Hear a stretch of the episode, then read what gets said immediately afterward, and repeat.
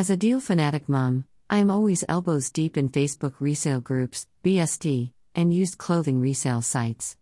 Secondhand kids' clothes shopping isn't quite blood sport, but these resale groups are as intense as they are playful.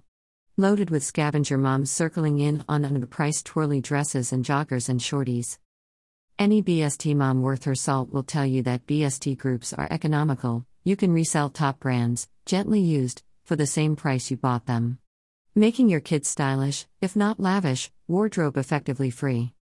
It's all about the resale value, baby. But really, what is the resale value of a childhood's beach hoodie, or mini Boden pinny, or Alice Plus Ames twirly dress? Curious, I decided to find out. As a marketing data nerd, I spent 60 odd hours and a half dozen pots of coffee to figure it all out. Pulling data from Poshmark and Mercari, I looked at the resale value of these popular, high end kids brands Alice Plus Ames, Hanna Andersson. Childhood's Clothing, Lulu Plus Rue, Mini Boden. Tea Collection. Childhood's Clothing has the best resale value, Tea Collection has the worst. Resale value for kids' clothing brands Childhoods, Lulu Plus Rue, Alice Plus Ames, Boden Kids, Hanna Andersson, and Tea Collection. Childhood's clothing has the best resale value. On average, a childhood's item will resell for 70 cents on the dollar of its original price. A 70% resale value for children's sweats and cozy wear is huge. Tea Collection fares the worst, at an average 47% resale value. And the other four brands analyzed Lulu Plus Rue, Alice Plus Ames, Boden Kids, and Hanna Andersson had resale values ranging from 52% to 64%. Research notes resale price of nearly 1,000 garments was analyzed. 80 garments per brand, in varying resale conditions, on each resale site. There was not a meaningful price difference, plus slash minus 3%, between items with or without free shipping. Data was gathered from Poshmark and Mercari since these resale sites provide searchable, drillable data on sold items. Kidizen does not provide searchable marketplace data for sold items. Additionally, I've noticed that resale prices on Mercari and Kidizen are quite similar for the brands analyzed in this study. Average resale price per item. Average garment resale price versus original price for childhoods, Lulu and Rue, Alice and Ames, Boden Kids, Hanna Andersson, and Tea Collection. Childhood's clothing, Lulu plus Rue, and mini Boden garments have the highest average resale price per garment, ranging from $21 to $24. At $13, Tea Collection has the lowest resale price per garment. The original price, that the resale value is compared against, is not the, the full price.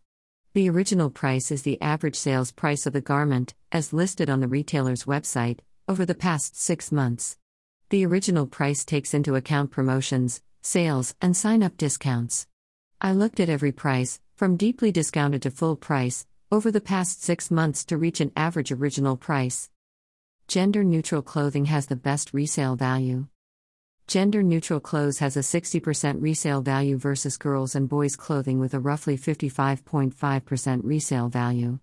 The difference is marked, but perhaps less significant than most buy sell traders believe.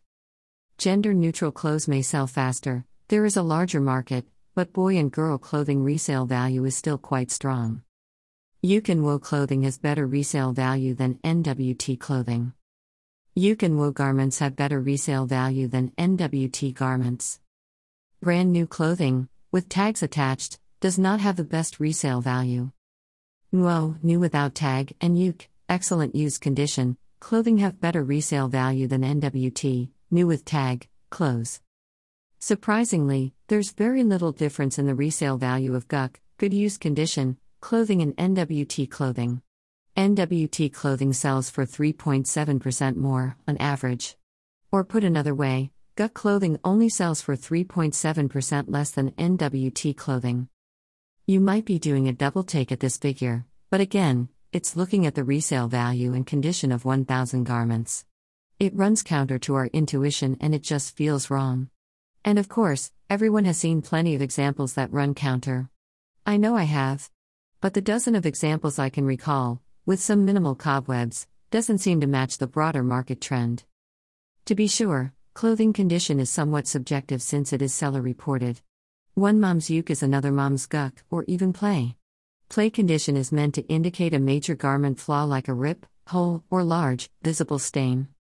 I'm not quite sure why NWT garments have such low resale value. I hypothesize this is because NWT garments are often clearance items, seasonal, holiday, or unpopular prints, designs, and fits purchased deliberately to flip. Competing with clearance prices on the retailer's website. Quickly unloaded. Sellers want to unload NWT items, purchased to flip, as quickly as possible, and will accept lowball offers as long as they leave enough margin for the seller to make a profit. I suspect that NWO items, generally, are items popular, stylish items in popular colors and prints, not season specific purchased to actually be worn, before reselling overlooked amid a sea of clothing in the closet. Shorties have the best resale value, sweaters and cardigans have the worst. Average resale price of tops, pants, leggings, hoodies, shorts, cardigans, and other garments for popular kids brands Hanna Andersson, Mini Boden, Alice and Ames, Lulu and Rue, Tea Collection, and Childhood's clothing. Shorties and bummies, bottoms that cover the bum and show off those chunky thighs, have the best resale value, followed by tanks, sweatshirts, and hoodies. Much of these garments are from the more expensive labels of childhood's clothing in Lulu plus Rue. But it does underscore that gender neutral garments do fare better than gender specific ones on the resale market. I completed this analysis in late August and early September when the resale market was heavy with tank tops and shorties. In December, the outlook could be different. I'll pull data then as well to compare. But I'll also note that the market is heavy on brand new clearance tank tops and clearance shorts and shorties, too. And these clearance prices are not driving down resale value. Dresses and joggers, the kids' items I see most commonly bought and sold on used marketplaces, are middle of pack when it comes to holding their resale value.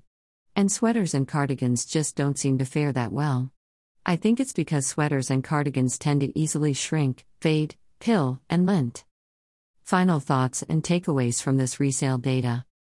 I think having these figures and charts are helpful, especially the price list for how much specific garments sell for. It's no the holy grail of resale pricing so much as it is a directional roadmap. It gives you a good idea for how much a hoodie or pair of leggings might go for. Of course, BST groups on Facebook are going to be cheaper than clothing resale sites like Mercari or Poshmark. Maybe 10% to 20% cheaper. And local clothing resale groups on Facebook are going to be cheaper yet. A local BST group, with smaller market reach, is going to be cheaper than a national BST group. An analysis of BST group prices and resale values may be the next rabbit hole I go down. But for now, my main takeaways are to stop buying cardigans brand new, unless they're on clearance, price my play items a little higher, and let my kids really truly wear their clothes. From Carter's to Stella to Bang Bang Copenhagen to Shein Kids clothing, their closet runs the gamut. And I'm going to let my kids wear them, all, down to their studs. Let little Harper and Liam eat spaghetti and blow bubbles in their Lulu plus Rue joggers and Childhood's beach hoodies and mini Boden applique shirts. You can pre treat and pre soak their clothes into guck respectability afterwards, or sell them flawed for $10. Lose $5 to $10 in resale value, gain dozens of hours more of childhood bliss. Just my two cents, now. Ask me again when I find a nickel sized hole in my daughter's HTF stars on quartz ruby joggers. Other reads you'll enjoy. All about Alice Plus Ames. 10 tips for trendy, cautious moms who want to try Shein Kids. 100 plus luxury brands made in China. The list will blow your mind why Carter's clothing is everywhere, still killing it in the kids' clothing game after 150 years. Why ooh baby spam me hard at gmail.com is a bad choice for your spam email address. Amazing marijuana gifts. What to buy the sophisticated stoner in your life.